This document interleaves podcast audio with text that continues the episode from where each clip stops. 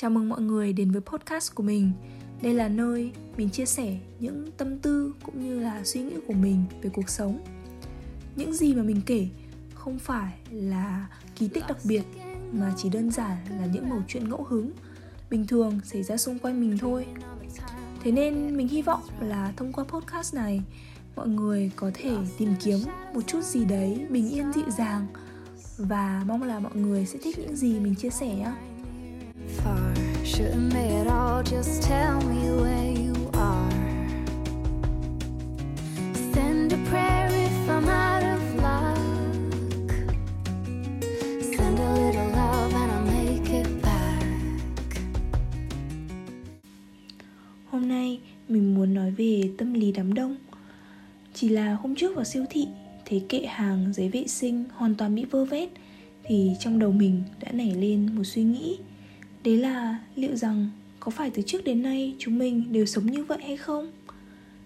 Chỉ là trong mùa dịch, khi mọi thứ trở nên hỗn độn, thì cái tâm lý, cái bản chất thật sự mới có thể được thể hiện một cách rõ nét nhất.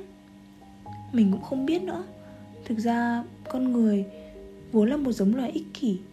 Chỉ khác nhau ở chỗ là mỗi người có thể kiểm soát được bản năng của mình đến đâu thôi. Rõ ràng là chúng mình luôn phải cần tập thể để sống luôn phải thích ứng, hòa nhập với đám đông.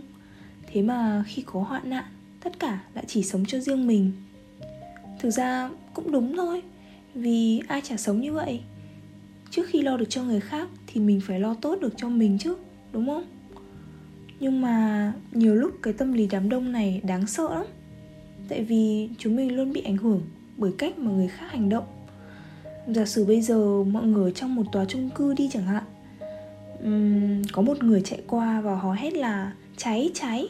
Liệu rằng mọi người sẽ phản ứng như thế nào? Mình nghĩ phần lớn chúng mình sẽ lo lắng và hoảng hốt tìm cách thoát ra ngoài. Một người hai người ba người và rồi hàng chục người sẽ cùng nhau hành động theo như thế và cuối cùng sẽ tạo nên một đám cháy khổng lồ trong tiềm thức. Nghe hợp lý một cách vô lý nhở? Thực ra chúng mình luôn hành động như thế thế nên việc tích trữ giấy vệ sinh mùa dịch cũng là dễ hiểu thôi. Tâm lý chung là không ai muốn bị bỏ lại. Thấy người khác mua thì mình cũng cố phải mua theo bằng được. Thử nghĩ xem đã bao giờ mọi người sống trong hoàn cảnh như vậy chưa? Mua một thứ gì mới là một việc gì khác? Và sau đó mới giật mình nhận ra là đây có lẽ không phải là điều mình muốn. Người ta nói đừng nên cố gắng sống chỉ để làm hài lòng người khác mà quên đi mất khao khát thật sự của mình. Nhưng mà điều gì sẽ xảy ra nếu như chính mình còn không phân biệt được hai điều này với nhau? Vì thực chất, khi người khác vui thì mình cũng cảm thấy vui mà. Đâu mới là tâm lý hạnh phúc thật, đâu lại là tâm lý đám đông. Nghe có vẻ dối rắm vậy thôi, nhưng thực ra nó cũng chẳng quan trọng đến thế đâu. Tâm lý nào thì cũng sẽ đem đến những cảm xúc tương tự cho tâm trí của mình chỉ là trạng thái hài lòng khi hòa mình với tâm lý đám đông, không kéo dài trong một khoảng thời gian lâu.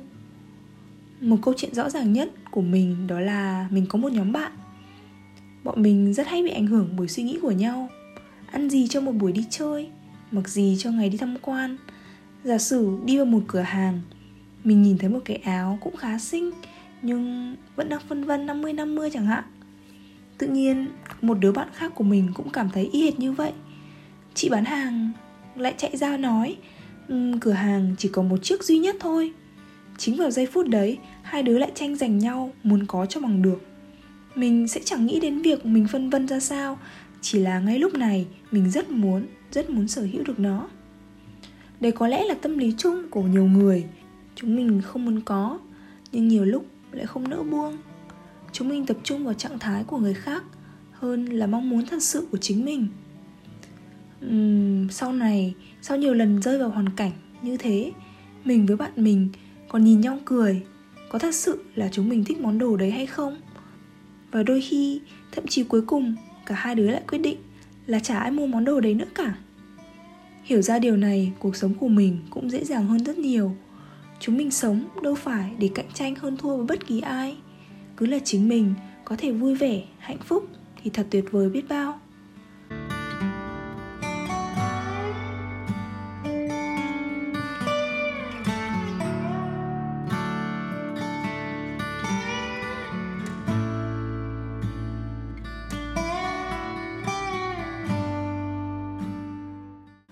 Quay trở lại với tâm lý đám đông. Liệu rằng điều này tốt hay không? Suy nghĩ một chút thì dựa trên khái niệm nào mà chúng mình có thể đánh giá được là tốt hay xấu nhỉ? Có bất kỳ chuẩn mực nào hay thước đo nào cho giá trị đúng hay sai đâu. Thế mà hàng ngày, mỗi giây, mỗi phút, chúng mình lại cứ băn khoăn, cứ để những suy nghĩ vẩn vơ làm phức tạp hóa cuộc sống. Nhưng biết thế nào được? Đấy cũng chính là điều tuyệt vời của tạo hóa. Không có một chuẩn mực nào thì chúng mình cứ hãy tự tin mà vẽ, mà chơi, mà nghịch. Chỉ là hãy luôn nhớ một điều, đấy là mình cho đi giá trị gì thì chính nó sẽ quay trở lại tìm đến mình. Thế nên hãy sống tốt và chuẩn bị tâm lý đón nhận những phép màu nhé. Vậy thôi, đây là số thứ ba của linh tinh linh tinh. Cảm ơn mọi người đã lắng nghe và chúc mọi người có một ngày thật xinh yêu. Bye bye Baby, I'm stuck with a heart.